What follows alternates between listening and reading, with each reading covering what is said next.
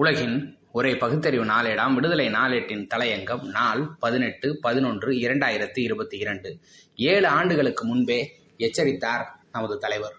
போதிய பிரதிநிதித்துவமும் இல்லாதவர்களுக்குத்தான் இடஒதுக்கீட்டை தவிர ஏற்கனவே ஆதிக்கம் செலுத்திக் கொண்டிருக்கும் கூட்டத்துக்கு அஜீரணம் ஏற்படும் வகையில் இடஒதுக்கீடு அளிப்பது என்பது சமூக நீதிக்கு எதிரானது. ஆர்எஸ்எஸ் அதன் அரசியல் வடிவமான பிஜேபியின் கொள்கை என்பது சமூக நீதிக்கு இடஒதுக்கீட்டுக்கு எதிரானது.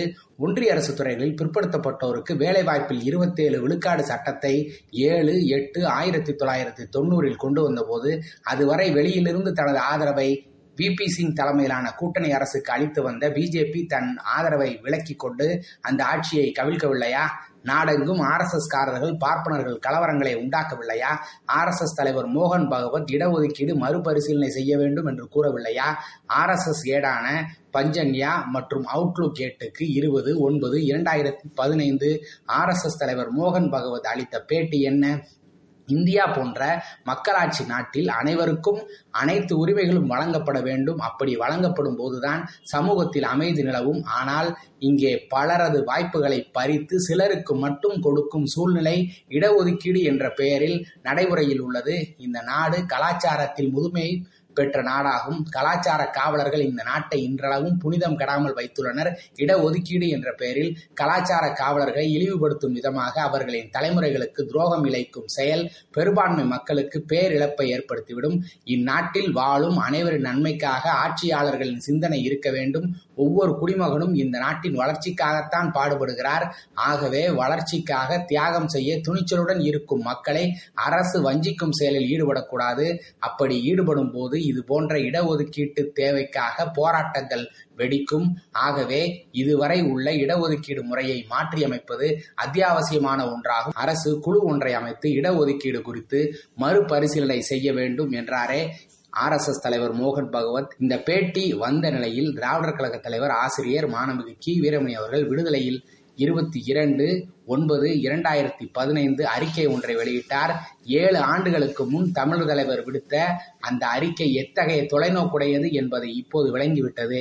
ஆர் எஸ் எஸ் தலைவரின் கருத்து வருகிற ஆபத்திற்கு ஒரு முன்னோட்டமாகும்.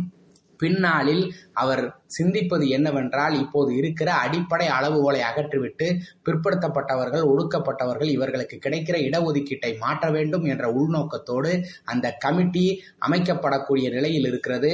இந்த துறையில் மட்டுமல்ல கல்வித்துறையிலும் கூட தனியாக ஒரு வாரியம் அமைத்து கல்வி திட்டத்தையே மாற்ற வேண்டும் என்று ஆர் எஸ் எஸ் தலைவர்கள் கருத்துக்களை சொல்லிக்கொண்டும் ஆழம் பார்க்கிறார்கள். எனவே இந்த காலகட்டத்தில் காலம் காலமாக நம்முடைய நாட்டில் தந்தை பெரியாரும் பெருந்தலைவர் காமராசரும் திராவிடர் கழக இயக்கமும் மிகப்பெரிய அளவில் போராடி வெற்றி கண்டு பாதுகாத்த இடஒதுக்கீடு சமூக நீதி என்பதற்கு பெரிய அறைகூவல் ஆபத்து ஏற்பட்டிருக்கிறது என்று தலைவர் ஆசிரியர் கி. வீரமணி அவர்கள் ஏழு ஆண்டுகளுக்கு முன் எச்சரித்தது.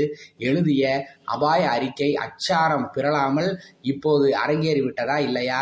பொருளாதார அளவுகோல் தேசிய கல்வி திட்டம் இந்த இரண்டும் குறித்து நமது தலைவர் எச்சரித்தபடியே ஆட்சி அதிகாரத்தை பயன்படுத்தி நிறைவேற்றிவிட்டார்கள் கலாச்சார காவலர்கள் பாதிக்கப்பட்டுள்ளனர் என்று ஆர் எஸ் எஸ் தலைவர் சொன்னது யாரை என்று நமக்கு தெரியாதா?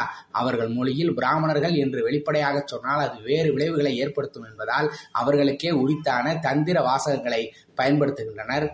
அந்த கலாச்சார பாதுகாவலர்களுக்கு அகலமாக கதவு திறந்து விடுவதுதானே இந்த நூற்று மூன்றாவது அரசமைப்பு சட்ட திருத்தம் புரிகிறதா? கருஞ்சட்டைக்காரன் காவலுக்கு கெட்டிக்காரன் அந்த கருஞ்சட்டை காவலர்களின் தலைவர் எச்சரித்ததுதான் இப்போது நடந்திருக்கிறது.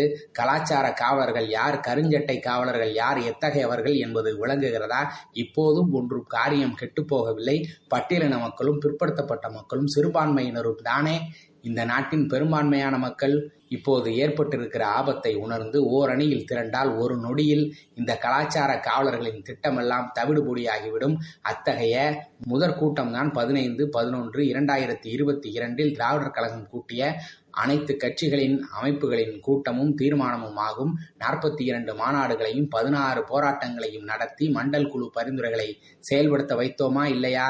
இப்போதும் நம்மால் முடியும் ஒன்று சேர்வோம் உரிமைக்கு போராடுவோம் வெற்றி பெறுவோம். நன்றி வணக்கம்.